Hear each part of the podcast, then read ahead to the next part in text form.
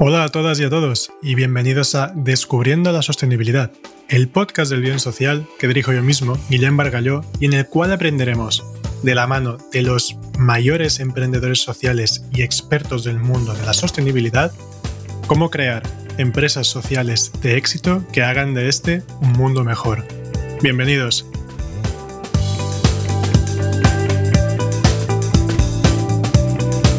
Buenos días, buenas tardes o buenas noches, dependiendo de la hora en que escuches este podcast, que esto nunca se sabe. Hoy está con nosotros una grandísima persona que he conocido recientemente y que me hace mucha ilusión entrevistar. Se trata de Lourdes Ferrer, C E O y fundadora de Percentil, el primer marketplace de ropa de segunda mano en España.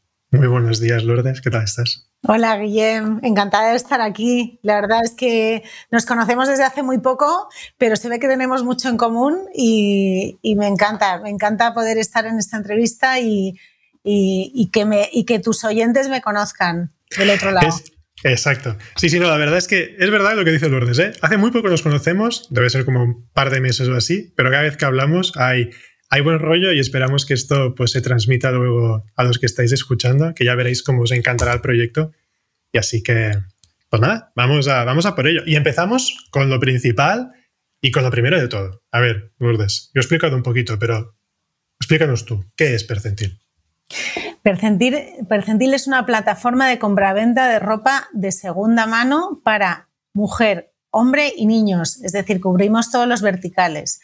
Y es una plataforma gestionada, es decir, eh, si tú tienes ropa en tu casa que no, que no usas y a la cual le quieres dar una segunda vida, solo tienes que pedirnos una bolsa a través de nuestra plataforma de percentil punto com o eh, si tienes un contenedor adecuado en tu casa también puedes poner la ropa en ella.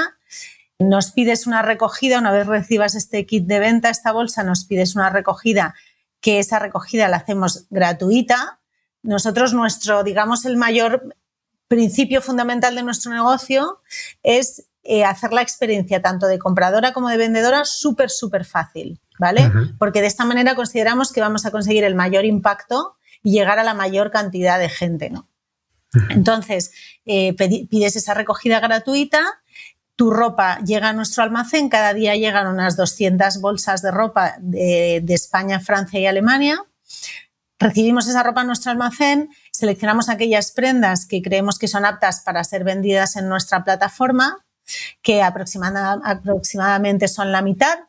La otra mitad o bien mm, ofrecemos a la vendedora recuperar la ropa, la puede recuperar cubriendo ahí sí el coste de esa recogida, o también donamos esa ropa a distintos proyectos sociales con los que colaboramos. Vale.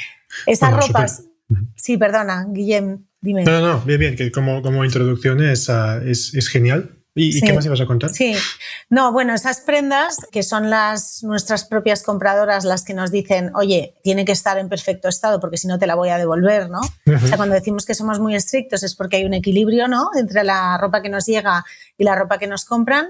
Identificamos todas las características de esas prendas, eh, a partir de todas esas características le asignamos un precio que consideramos que costó en origen y de ahí un precio que le asignaremos a cada una de esas prendas en la tienda online.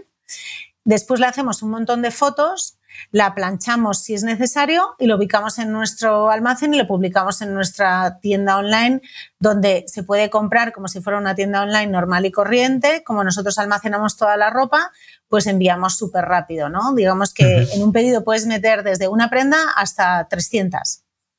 Tantas como, tantas como necesites. Uh-huh. Y a ver, porque ahora, a ver, aquí una cosa que, que es importante, porque ahora estamos en dos mil veintiuno, años de pandemia y de Greta Thunberg a tope, uh-huh. entonces el mundo de la moda de segunda mano ha cogido otra, otro matiz, pero tú empiezas este proyecto en dos mil doce. Entonces... ¿Por qué o, o cómo se te, se te viene a la mente de empezar un proyecto de un pionero de la moda sostenible en dos mil doce y en ropa de segunda mano? ¿Por qué en esto? Bueno, eh, tanto a mí como a mis socios en ese momento siempre nos han gustado los retos, ¿no? Eh, como, no, pues qué complicado y tal. Venga, pues eso es que va a ser divertido, ¿no? Entonces nosotros, eh, mi, mi marido y yo teníamos un negocio de, de ropa para gemelos, porque nosotros tenemos gemelas, también, como ves, algo peculiar, y, y teníamos muchos gastos, ¿no? Entonces, pues ya comprábamos muchos productos de segunda mano, aparte que por conciencia uh-huh. nuestra siempre hemos pensado que, que es lo lógico hacer, ¿no? Tanto producto que no se ha consumido y que todavía se puede utilizar. Exacto. A la vez nuestro socio pues eh, vivía en San Francisco y estaba muy cerca de modelos de negocios similares que allí sí que estaban eh, maduros, ¿no? El mercado estaba maduro en ese sentido. Por otra parte, en España teníamos una fuerte crisis por aquel entonces. Eh, bueno, siempre estamos en crisis. Bueno, sí. Pero, pero era como más crisis. Sí, estábamos como en los comienzos del susto. Y entonces pues dijimos, oye, es un buen momento, ¿no? Porque la gente necesita comprar barato, pues vamos a ver qué tal. Pero efectivamente el mercado aquí no estaba maduro. De hecho, yo preguntaba a mis amigas, preguntábamos a nuestro entorno, hacíamos encuestas y, y mucha gente nos decía que, que no, que no compraría claro. ropa de segunda mano. ¿Cuál era la percepción y por qué no la comprarían? Pues mucha gente sentía que no era, nos decían frases como, no, es que no soy el target. Cosa que a mí me hace mucha gracia esta frase, no, no soy el target. ¿Y cuál era el target en ese momento? Pues supongo que ellos pensarían que el target era alguien que no se podía permitir comprar ropa nueva, básicamente. Uh-huh. Sí. Entonces, no me puedo permitir ropa nueva, tengo que comprarla usada porque es más barata y ya está. Uh-huh. Y bueno, pero el caso es que eh, seguimos insistiendo, hicimos varias pruebas en, en nuestra una plataforma muy Lean Startup, que se suele decir, o sea, muy básica para poder validar el modelo de negocio. Y, vale. y al contrario de lo que nos decían, sí que veíamos que la intención de compra era razonablemente aceptable como para lanzarlo. Y... Pero, o sea, os lanzáis, aunque vuestras encuestas dicen que en principio no va a tener éxito. Bueno, digamos que el porcentaje de la gente que decía que sí que estaría dispuesta a comprar ah, era claro. inferior al cincuenta por ciento. Lo que, lo que, Pero como os gustan los retos, ¿verdad? Claro, pues no, y, lo que, lo que, y te digo porque ya sabes que las encuestas, la gente muchas veces no dice la verdad. Entonces... No, no, no, lo que, aunque sea anónima, da igual. Sí, sí, porque ellos mismos a sí mismos no se quieren decir ciertas cosas, ¿no? Entonces, si te dice, si te sale que un cuarenta por ciento compraría ropa de segunda mano, probablemente es un quince por ciento. Entonces, entonces bueno, el caso wow. es que sí que vendíamos muy barato, ¿no? Entonces, así empezamos. Nosotros en, en los comienzos pagábamos la ropa por adelantado. O sea, tú mandabas una bolsa de okay. ropa. Y ¿qué podíais pagar? Pues pagábamos eh, como dos euros y medio por prenda, más o menos. Entonces tú mandabas cuarenta prendas, pon que te aceptábamos veinte prendas y te pagábamos directamente treinta euros. Entonces, claro, en un momento en el que no había otras opciones de qué hacer con la ropa que ya no usas claro. más que ponerla en un contenedor de Caritas o de Humana o tal, que está muy bien, pero uh-huh. esas eran las opciones que había. Pues oye, me dan treinta euros, pues, pues qué bien, ¿no? Pues oye, pues, pues vamos allá, ¿no? Claro. Y además me lo recogen gratis en casa. Que... Nada, me lo recogen gratis y luego lo van a poner a la venta, pero después de limpiarlo, de, de, de, de cuidarlo, o sea, que, que realmente que vosotros luego hacéis un proceso claro, hay mucho trabajo. Súper intensivo. Sí. Pero bueno, digamos que el, el, el pagar por adelantado fue lo que nos permitió que a pesar del mercado no estar muy maduro, vale. eh, poder entrar de una forma un poco más, un poco más sólida, ¿no? Y, y bueno, y estar hoy en día aquí, que llevamos nueve años, ¿no? Que se dice pronto. Sí. Pero nueve años en cualquier empresa ya es un montón. No, pero es que es realmente... No, a ver, es, es un reto, pero... Y además porque en España también hay un concepto... muy curioso sobre, sobre la propiedad. Aquí tenemos que comprarlo todo. Los pisos, los coches, eh, todo, todo, absolutamente todo. Hasta las segundas viviendas, todo. Mm. O sea, que, que realmente el, en España el segunda mano de cualquier cosa parece que de, de entrada pues no tenga, no voy a tener mercado. Pero vosotras, vosotras mm. eh, de, de lo desmitificasteis mm. y crecisteis. O sea, crecisteis en España. Sí. sí, yo creo que hubo un punto de inflexión. Bueno, hemos te, o sea, tengo que decir que hemos tenido, hemos tenido mucha financiación durante estos años, ¿eh? O sea, uh-huh. a mí me gusta siempre ser muy honesta, ¿no? De nuestras, o sea, a calzón quitado con lo que sí y lo que no.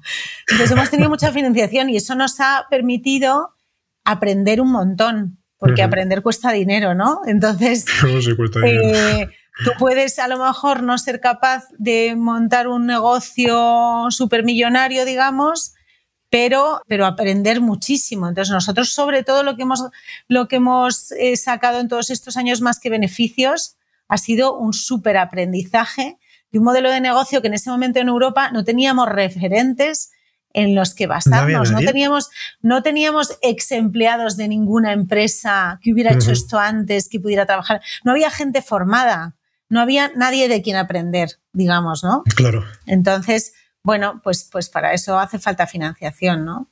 Entonces me he, ido, vuestro... me he ido de la pregunta, Guillem, porque me habías contado otra cosa. Que... No, no, pero bueno, no pasa nada porque aquí cogemos y, y vale. retomamos luego, porque ahora a mí me, me, me sirve un poco también para, para entender, porque es verdad, no hay, no hay ningún proyecto, por tanto tampoco podéis a, contratar a nadie que tenga esta expertise en un, en un modelo que en dos mil doce estáis haciendo logística inversa, uh-huh. estáis haciendo tratamiento de, de productos y luego estáis haciendo, bueno, pues todo lo que es la comercialización y distribución luego. O sea, uh-huh. todo, ahora hablamos mucho de logística inversa uh-huh. con la economía circular, uh-huh. pero vosotros lo estabais haciendo en dos mil doce y esto... O sea, yo, yo no sé cómo, cómo, cómo controlabais los, los costes allí y cómo, cómo os daba, porque hay un montón de, de costes añadidos que no tienen otros proyectos. Entonces, sí, sí, tuvimos, trabajamos con, con couriers que, que, que creyeron en esto también, ¿no? Uh-huh. O sea, empresas partners que nos han acompañado durante todos estos años y que para los cuales la logística inversa y los precios que nosotros eh, les, les pedíamos, porque si no, no nos salían a nosotros los números, pues, pues eran complicados para ellos. Ya sabes que la logística inversa es como... como el demonio, ¿no? Sí, porque es lo que nadie se quiere hacer cargo. Sí. O sea, entonces, nadie quiere hacer bueno. los costes de envío, pero menos los de, los de recogida. O sea, claro, claro. Y ¿cómo además, solventáis esto? Bueno, pues es que forma parte de nuestro modelo de negocio, entonces creamos un equilibrio. Nosotros recogemos mucha ropa, pero también enviamos mucha ropa. Claro. O sea, hemos, hemos, hemos vendido a día de hoy más de tres millones de prendas. Y ya han rápido, pasa, ¿no? ah, pero han pasado por nuestras manos en logística inversa casi, casi diez millones de prendas. Entonces, entonces si te eh, pones a contarlas bueno, una a una. Claro, yo siempre digo cuando, cuando alguna charla que voy de, de temas un poco de lobby, de sostenibilidad y tal, uh-huh. en realidad, o sea, hemos contribuido mucho a cambiar la mentalidad De, de, de darle una segunda vida a la ropa uh-huh. de nuestros bolsillos y de los bolsillos de nuestros inversores, cuando realmente sí. estamos haciendo un poco un servicio público, porque estamos recogiendo sí. residuos, ¿no? Estáis gestionando. Claro, estamos gestionando residuos, residuos uh-huh. mucho más que residuos, porque al final eh, residuos que antes se trataban como residuos y, que nos, y a los cuales nosotros les hemos dado un valor que ya, uh-huh. que ya en teoría tenían perdido, ¿no? Tal cual. Bueno, pues ahora por el camino han, han, han empezado otras empresas que, que muchas se han basado en lo que hemos venido haciendo nosotros, ¿no? Y, y tienen esa ventaja añadida. Pero bueno, la verdad que yo soy, estoy muy orgullosa de haber sido los pioneros. Creo que, creo que hemos hecho un gran impacto y, y, y lo seguiremos haciendo, ¿no? Somos unos convencidos de, de lo que hacemos. Mi, mi lección aprendida, digamos, es que eh, los modelos de negocio que surgen en Estados Unidos y las corrientes culturales sociológicas que surgen en Estados Unidos, que nos creemos que, que cada vez más con la globalización todo llega a Europa más rápido, pues no siempre es así. Estos modelos que hace diez, quince años ya estaban ahí bien empezando cómodamente, pues estamos ahora, o sea, vamos como diez, quince años por detrás de Estados Unidos en lo que tiene que ver con segunda mano.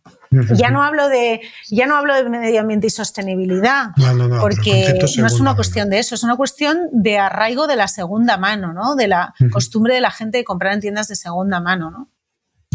Sí, que es verdad que esto aquí es lo que comentamos un poco antes, ¿no? Esto, esto está muy poco, bueno, muy poco extendido. Ahora, pero ahora, por suerte, va cambiando el concepto. ¿Tú crees que, bueno, vosotros habéis consolidado ya más el modelo, pero crees que ahora también con toda la movida del mundo de la sostenibilidad y tal, está cambiando, la gente está apostando y sobre todo ya no se ve tan mal lo que es la ropa de segunda mano?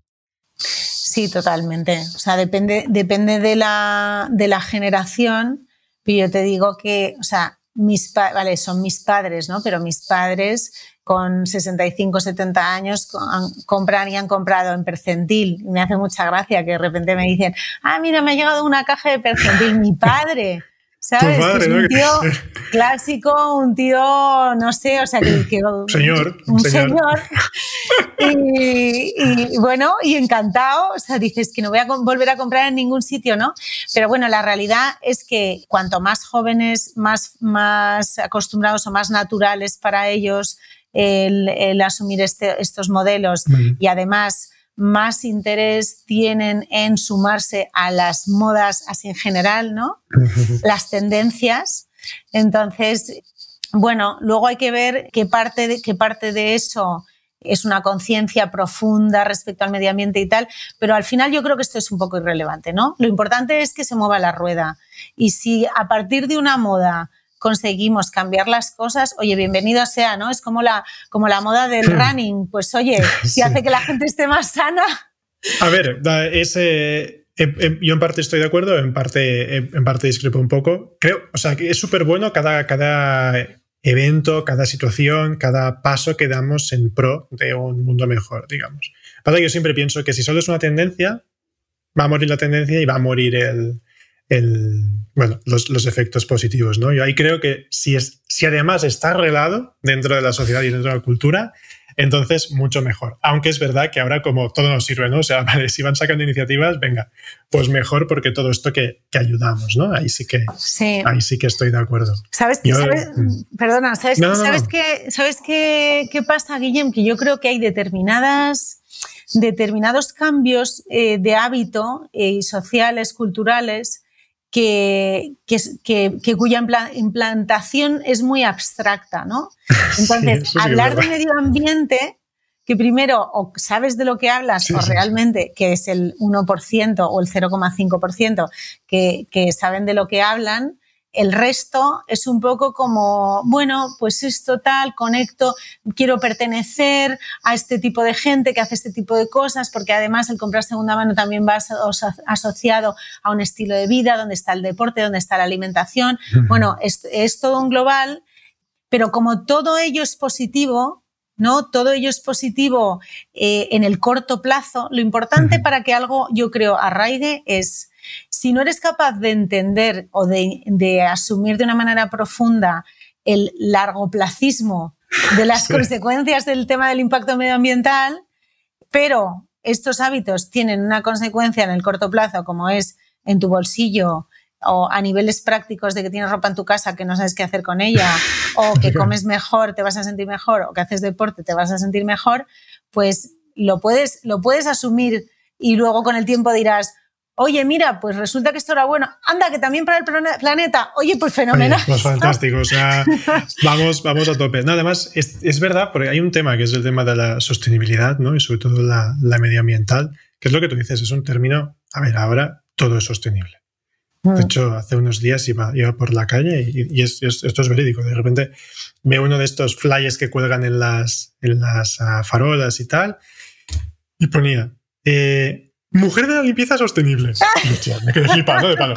¿Cómo? ¿Mujer de la limpieza sostenible? Entonces leí y decía, no, eh, bueno, li- limpio, o sea, limpio en las, o sea, me ofrezco como mujer de la limpieza para, para el hogar y uso producto seco. O sea, era como, ¡pum! Y este era el titular del, del cartelito este, de estos que vas quitando los numeritos, ¿no? Qué bueno. Era como, si no me lo puedo creer. O sea, a ver, hemos llegado a un punto y a veces lo digo, no, no, sí. Y a veces así de coña la gente digo, no, ya sabes, es que voy al baño de forma sostenible. Se quedan con, ¿qué, qué, qué? ¿Qué dices? No, joder, es que ahora todo es sostenible. Yo me acuerdo. Además, esto se ve, es que esto, hay cosas que tenemos que vigilar un poco, porque el otro día me fui, no voy a decir nombres, porque esto queda, queda muy feo, pero me voy a una, a un almacén de muebles. Ya está, yo os voy a decir eso. Y de repente, ese mismo almacén que yo había ido hace un par de años, ahora resulta que todo, todo, todo son mensajes de cuán sostenibles somos. Y es como... Mm. O sea, este proceso de producción, cambiar todo el proceso de producción en dos años y ahora mm. de repente eres súper green. Mm. A ver... Mmm, mm. Bueno, es un poco complejo. Entonces, sí, la sostenibilidad es la palabra más... Eh, más sobreusada a día de hoy, ¿no? Entonces, pero bueno, que cualquier acción que hagamos, lo que antes también comentabas, ¿no? Cualquier acción que hagamos, bueno, pues al final si es buena para la sociedad y el planeta, pues bienvenida sea, ¿no? Mejor que hacer una mala. Mm. Entonces, uh, no, pero esto es, mm. es, es curioso, porque además, incluso vosotros, eh, vosotros lleváis haciendo este tipo de, de moda desde hace un montón de años y nunca os habéis colgado las medallas mm. de somos sostenibles, somos ecos, somos de esto. O sea, no, ahí no, no, la verdad es que no. O sea, nosotros, eh, nuestra prioridad era que el negocio funcionara realmente. Es que, es que así ha sido, ¿no? Entonces, pues eso, que fuera sostenible financieramente. Entonces, desde hace como un par de años, cuando, eh, cuando, cuando salió el fenómeno Greta y tal, y empezamos a ver que de verdad la gente empezaba a hablar de estos temas y que las empresas se sumaban a la palabra sostenibilidad eh, como si no hubiera mañana, a, ve- a veces con cosas tan básicas como, como mandar sus productos en cajas de cartón. Pues dijimos, a ver, esto no puede ser. O sea, una cosa es que seamos humildes y otra, y otra cosa es que no le digamos a todo el mundo que, joder, no hay prenda más sostenible que aquella que ya está fabricada. ¿Es y así? Que todo lo que hacemos nosotros gira en torno a eso, ¿no? Y a pesar de que, de que todavía tenemos cosas que mejorar, ¿no? Porque eh, hacer sostenible financieramente este negocio ha sido muy complicado. De hecho, hemos llegado a rentabilidad a principios de este año, después de nueve años. Parecéis eh, Spotify, ¿eh? ¿Qué? ¿Qué parecido es Spotify? Spotify, ¿eh? ocho, ocho años para llegar a break-even, o sea, ha sí, sido sí, también sí. otro reto. Sí, sí, al menos hemos llegado. Que hay no, no, ya has dicho. Sí, sí.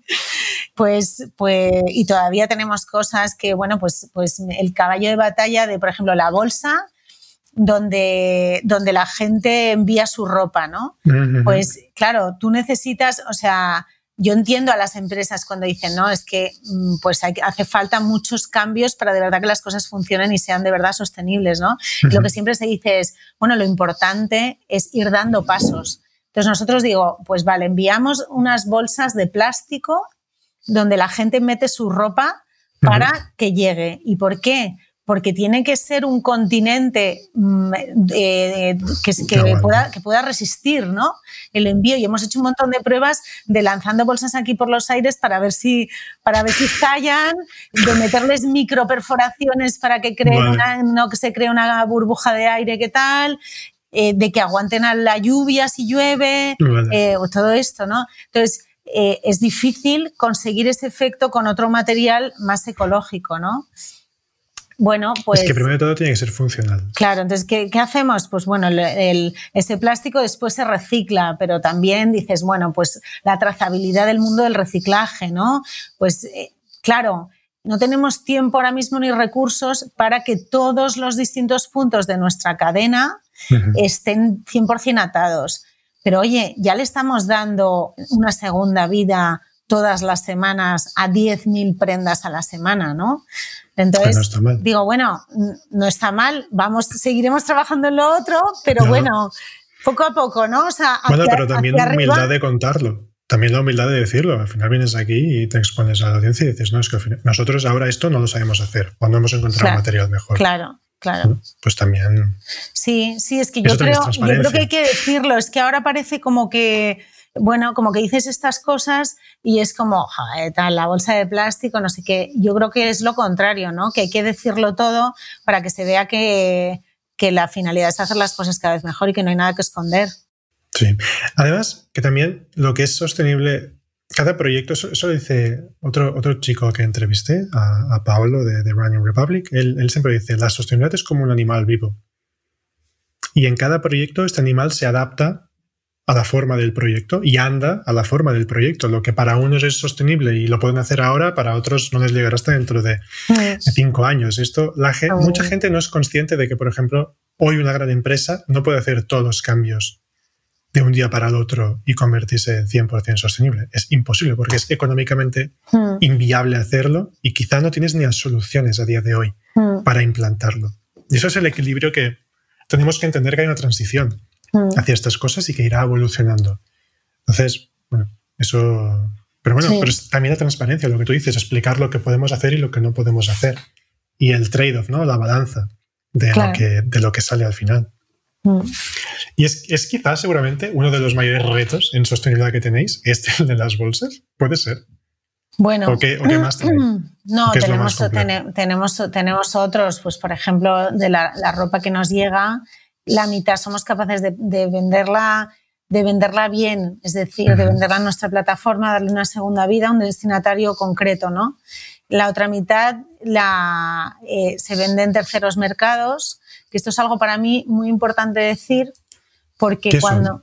Eh, espera, te explico. Los primeros, vale, vale. los primeros cuatro o cinco años de la vida de Percentil, nosotros la ropa que no éramos capaces de vender en nuestra plataforma la donábamos a proyectos sociales. Uh-huh. Entonces, esto era maravilloso y es hacia donde yo quiero tender, ¿no? Uh-huh. También con la salvedad de que, ojo con esos proyectos sociales, porque, eh, bueno, pues como bien saben las O N Ges, todo el tema de la trazabilidad, de a dónde va el dinero, cómo se emplea, pues con los recursos pasa igual. Esa ropa tú te puedes encontrar que la estás donando a un proyecto social y ese proyecto social a lo mejor no tiene la capacidad de gestionar tanto, tanta materia textil y acaba revendiéndoselo a un tercero que ni sabe quién es, ¿no? Y tú no te has enterado. Que eso, que eso también nos ha pasado en algún momento, ¿no? Pero bueno, eh, ya, sí que llegamos a, a trabajar con dos o tres eh, O N Ges con las que teníamos más confianza y, y, y llegamos a donar como, en total me parece que fueron tres millones y medio de prendas a distintos proyectos. Entonces, claro, fue muy bonito porque incluso se abrieron vías de, de donaciones en otros países y tal, eh, en uh-huh. orfanatos, que recibían ropa donde antes nadie les daba, ¿no? Entonces, uh-huh. es muy bonito y además creo que, que es un valor añadido que para la persona que nos envía la ropa, pues, pues es bonito. No solo estoy dando una segunda vida a la ropa, sino que además estoy colaborando con proyectos sociales. Uh-huh. Pero ¿qué ocurre? Que nosotros eh, recogemos esa ropa gratis en las casas. Esto quiere decir que cada bolsa que recogemos de ropa de media nos cuesta entre cuatro y cinco euros. Y esto en España, es, es eh, que mucho. Recogemos también en Francia y en Alemania. eh, entonces, es, es mucho dinero, lo tenemos que costear nosotros. Y hay bolsas que, que es, eh, por desgracia, podemos ace- aceptar muy poca ropa, porque no todo uh-huh. el mundo, bueno, en su casa cumple las normas de la ropa que decimos que tienen que enviar y nos mandan por uh-huh. lo que tienen almacenado en el trastero desde hace mucho tiempo. Sí, lo usan como, venga, pues eh, ya claro. tengo aquí mi container, ¿no? Y no se paran a pensar que, oye, que eso lo paga alguien y que es una empresa que tiene que salir adelante, ¿no? Entonces, pues nos dimos cuenta que, que teníamos que buscar cubrir esos costes de alguna manera. Entonces, ahora lo que hacemos es lo revendemos a otras empresas que lo uh-huh. compran al peso. Vale. Cubrimos más o menos la mitad de lo que nos cuesta recoger la ropa. No te creas que uh-huh. lo cubrimos, lo cubrimos todo. Bueno, y estas empresas venden en terceros países y, bueno, pues la trazabilidad de dónde se vende esa ropa y qué pasa con la ropa que finalmente ellos no son capaces de vender, sino que en teoría tienen que reciclar. Pero como no sé si sabrás, el mundo del reciclaje textil es hipercomplejo. Yeah. hipercomplejo y no a día de hoy no es una realidad, pues bueno, dices, joe, pues yo eh, estoy tranquila por lo que te digo, que la mitad de todo eso nos no estamos encargando de ello. La otra mitad, pues oye, cuando cojamos más volumen, que es la idea uh-huh. que, que tenemos en los próximos dos años, pues tendremos el margen de beneficio suficiente para poder recuperar esa labor social con todo aquello que no somos capaces uh-huh. de vender, ¿no? Claro, porque ahora... Ahora con, la, con, la, con el COVID, un poco, ¿cómo, cómo habéis solve, cómo habéis capeado todo el tema del, sí. del COVID este año? Pues bueno, cuando todo estalló fue como socorro, ¿no? como, como, sí, como todos, mierda. Como todo el mundo y como, ostras.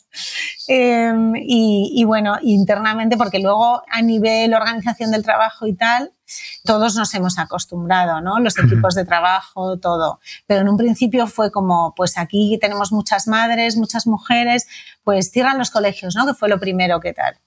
Cierran los colegios, ¿qué hago tal? ¿Y con quién dejo a, con quién dejo a los niños? Porque no les puedo dejar con los abuelos. Tal, todo esto, ¿no? Nosotros con el espíritu de querer dar a nuestro equipo la mayor flexibilidad, porque nos parecía una situación desde el punto de vista familiar y social muy, muy extrema. O sea, el pensar que, que tú no sabes, primero no sabes si tus hijos se van a contagiar, porque en ese momento no se sabía nada, ¿no? ¿Qué pasa con tus padres? ¿Qué pasa con tal? Pues dijimos, mira, pues que cada uno tome la, la decisión que familiarmente o personalmente considere mejor. ¿Qué ocurrió? Que nos quedamos con un equipo de ocho personas. De ocho personas de cuarenta que somos.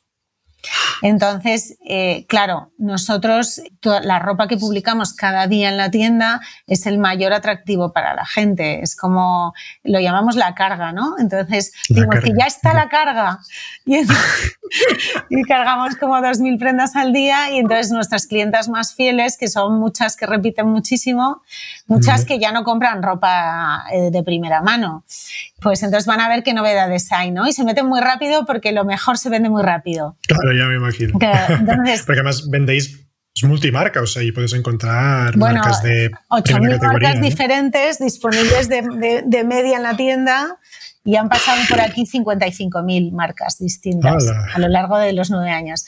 Entonces, es una locura. Entonces, claro, descubres marcas también, ¿no?, que, que, que no sabías que existían. Y nada, y entonces, eh, claro, pasamos de publicar dos mil prendas al día a publicar trescientas.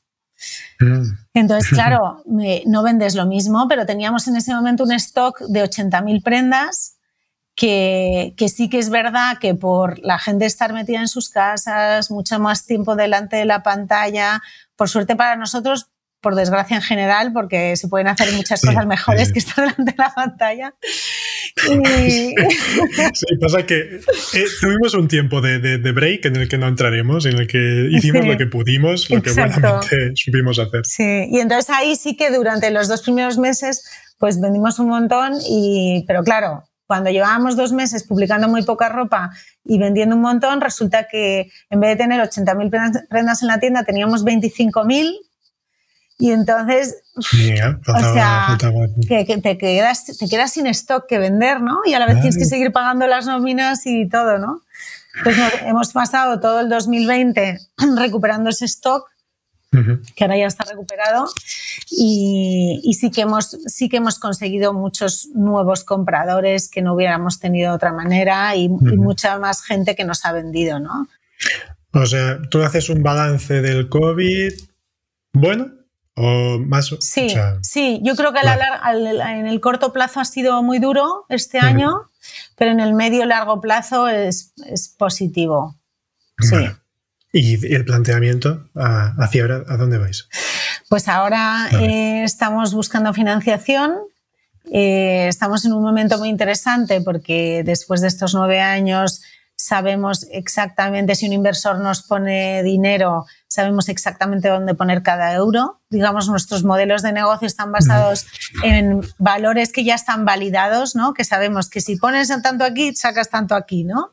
Uh-huh. Y, y una vez que nos entre esa financiación, pues la idea es eh, multiplicar por cuatro o cinco el, el volumen del stock disponible, que eso hará que, que haya mucha más oferta y sea mucho más fácil tomar una decisión, ¿no? Es mucho más uh-huh. fácil decidirte entre diez pantalones que entre tres.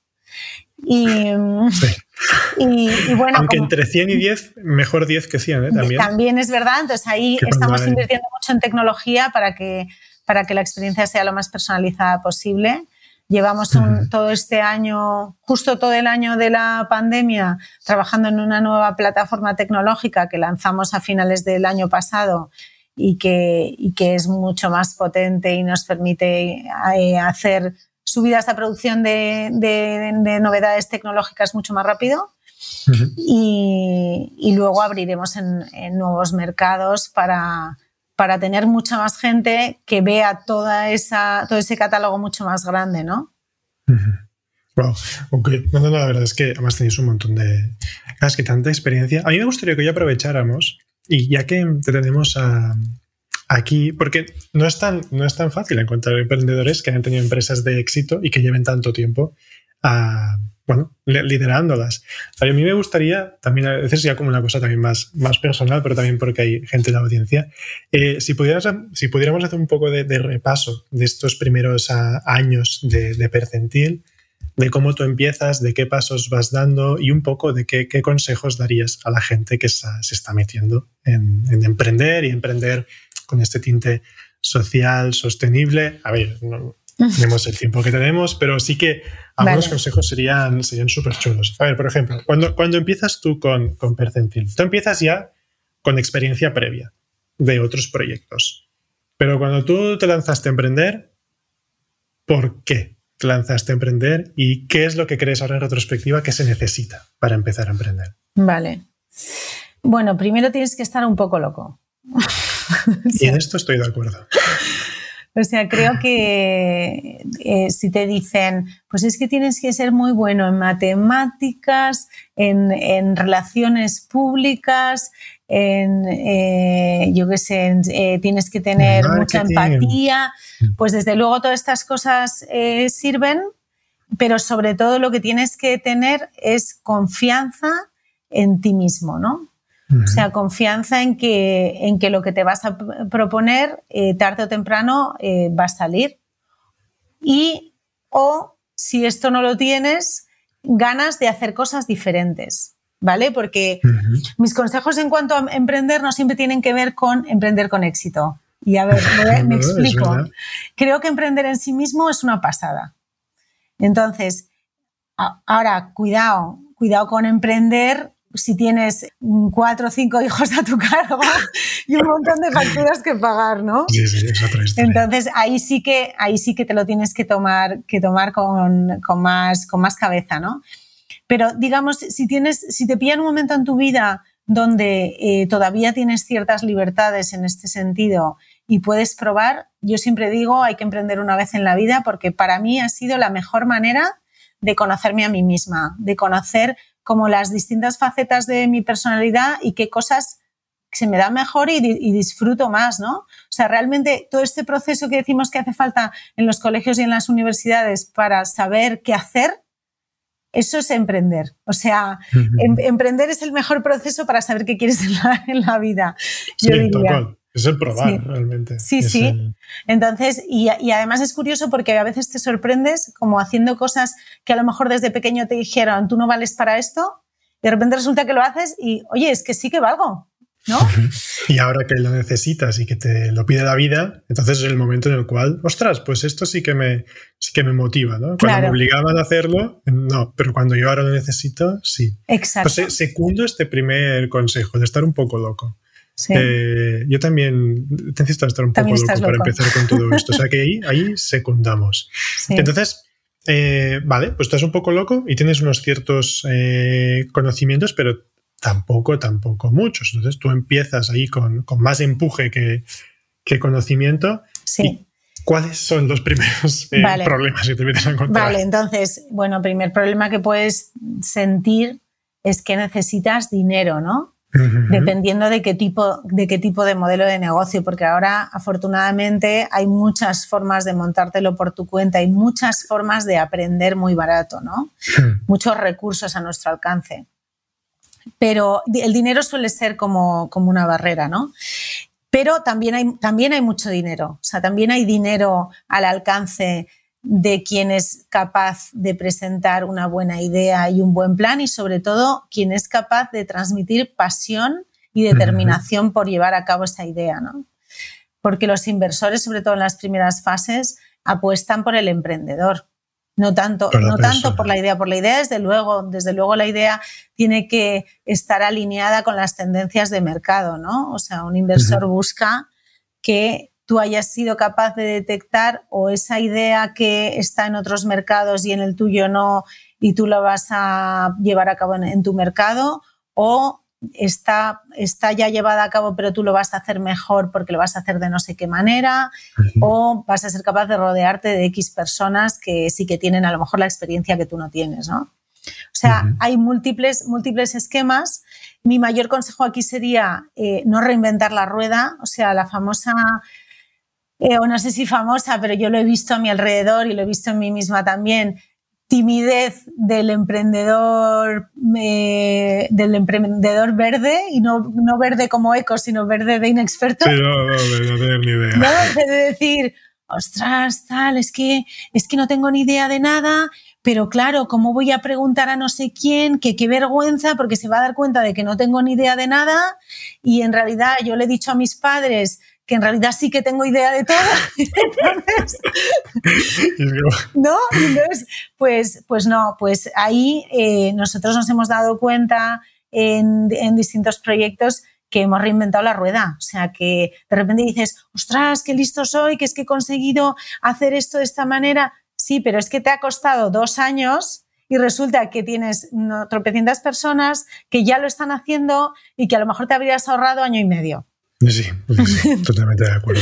Que esa, esa timidez de Entonces, preguntar fuera timidez, y... fuera amores propios eh, camuflados de otra cosa, ¿no? O sea, que a lo mejor tú podías sacar muy buenas notas en el cole o en la universidad, pero luego en la vida real es otra cosa y, y probablemente te encontrarás que hay mucha gente que te puede enseñar muchas cosas, ¿no? Y es importante ser, ser humilde. Recuerdo, recuerdo en nuestros comienzos cuando hacíamos ropa, ropa para niños y que teníamos un taller en, en Portugal que fabricaba para nosotros y, y éramos súper exigentes como clientes. Bueno, o sea, y llegó un momento que la, la dueña del taller nos dijo, es que no quiero tra- trabajar para vosotros. O sea, que sois demasiado. Os echo como clientes, no me compensáis, ¿sabes? Wow. Entonces, y luego te, trabajábamos con una agencia de, de, de programación web y de marketing y tal, que también, o sea, éramos hiper exigentes, nos creíamos que tal. Y, y entonces los pobres los traíamos por la calle de la amargura. Y luego con el tiempo, ¿sabes? Y la madurez y que vas aprendiendo cosas y tal, te das cuenta que no, es que no es que fueran malos, es que funciona así. Es que, o sea, es que las interacciones entre unos perfiles funcionan así. Entonces tú no puedes, te crees muchas veces que desde el plano teórico puedes conseguir las cosas y no. No, no, no. Entonces, bueno, eso, eso en la parte un poco conceptual de los comienzos. Luego, la parte un poco más avanzada de los proyectos, pues nosotros hemos tenido lecciones del tipo, cuidado con también el brillo de abrir países, ¿no? O sea, sí, que esto queda muy bien. No me voy a internacionalizar. Las banderitas, las banderitas, ¿no? Es que estoy en este, en este otro, en este otro. Pues cuidado porque cada mercado es un mundo. No solo abrir un país, no basta con traducir la página web. Eh, hace falta conocimiento del mercado a nivel marketing y comunicación. Uh-huh. La rentabilidad del marketing eh, muchas veces no es cortoplacista, eh, te quita foco. Entonces, bueno, pues ahora soy más partidaria de consolidar y hacerte fuerte en los mercados en que mejor conoces y luego uh-huh. ya ir abriendo poco a poco, ¿no? Porque vosotros os expandisteis rápido. Cuando... Bueno, nosotros el aprendizaje sobre todo por aquí viene por una, un momento hace cuatro años que compramos una empresa alemana.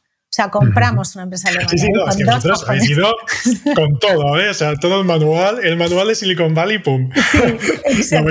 O sea, compramos porque también estás en una etapa en la que dices, quiero demostrar, ¿no? Quiero demostrarles a mis inversores que los tengo bien puestos, ¿no? Y que, y que oye, ¿que hay que estar en Alemania? Pues compramos una empresa eh, con cincuenta empleados en ese momento y... Y, y somos capaces de que ellos hagan los procesos como nosotros, de que ellos hagan tal. Y luego resulta que te das cuenta que no solo no es tan fácil, sino que encima resulta que no hacía falta comprar la empresa alemana. Imagínate. Y que podías hacer el negocio desde España eh, perfectamente igual, incluso más barato, ¿no? Que fue como ocurrió, ¿no? Que después cerramos la empresa alemana. Y, y bueno, pues, pues aprende, aprendes mucho, pero lo importante es ir un poco como un río, ¿no? O sea, uh-huh. que por aquí no, pues mira, a ver si por aquí y a ver si por aquí. Y siempre apuntalando por los lados y, y teniendo siempre plan B y C. O vale. sea, ¿cuántas empresas cierran por no tener un plan B? O sea, por estar, estar pendientes de una ronda de financiación que ya han vendido, han vendido la piel del oso, ¿no? Antes de cazarlo, y de repente el inversor les dice, oye, mira, es que resulta que ha salido este competidor y que veo que el mercado no sé cómo y que al final no invierto. Pero ¿cómo? Si es que no pago las nóminas este mes, mm, ¿sabes? Entonces... Sí, bueno. Los planes B... Es importante, ¿eh? Mejor tener todo el abecedario por si acaso. Sí. Porque luego te toca pivotar y te toca... Claro, vosotros al final, también os habéis convertido en, exper- en expertos y expertas, ¿no? En, en también el pivotar el, mm. el proyecto. Pero el proyecto Pero el modelo de negocio más o menos siempre, siempre ha sido el mismo. O sea, lo que habéis... Sí, sí. Lo que pasa es que eh, cambios como pasar de pagar por adelantado a pagar en depósito lo cambian ¿verdad? Todo, por ejemplo. Eh, o, o de repente pasar de, de aceptar, fíjate, algo que parece como un cambio pequeño, el aceptar ropa de bebé como aceptábamos al principio, uh-huh. o aceptar ropa muy barata, eh, que su, todo, esa, todo ese tipo de ropa suponía casi el setenta y cinco por ciento de nuestro stock y, era, y, y nos dejaba ningún margen, pasar a, a no aceptarlo y por tanto tener que cambiar por completo el tipo de cliente que tienes, porque casi todo el mundo nos mandaba eso, pues es cambiar totalmente tu empresa, que parecen uh-huh. pequeños cambios, pero... pero nos dio miedo dar, eh, llevar a cabo eso y al final, al final bueno, pues, pues te mueves un poco por la intuición porque dices, es que es esto o nada. O sea, es que o cambio esto que está matando mi negocio o no existo. Sí, sí. Mm. Wow. Bueno, es súper interesante. Te agradezco mucho también tu, tu aportación también personal porque al final la, la experiencia de cada, de cada persona que pasa por aquí es, es lo más, lo más importante. Porque si, si aprendiéramos más a escuchar a la gente que ya, que ya sabe de lo que habla, yo hubiera cometido muchos menos errores y ya el proyecto quizá hubiera ya crecido mucho más. Yo he pecado en algún momento de este... No, no, aquí no pregunto porque yo ya me lo sé hacer por mí mismo. Y... Claro. Pero sí que es verdad que eso es algo que, que nuestros oyentes eh, aprecian mucho. El escuchar la experiencia real y las cosas que te encuentras, las buenas y las malas, de, de la gente que estáis detrás de estos grandes proyectos, ¿no? Porque no todo es Instagram y que todo se ve ¿Eh? súper bien, sino que ahí hay un montón de trabajo detrás. Tú lo sí. dices, nueve años aprendiendo. Sí. Aprendiendo y emprendiendo. Pues súper. Oye, pues estamos llegando al final, Lourdes, y a mí siempre me gusta dejar al final este minuto de gloria.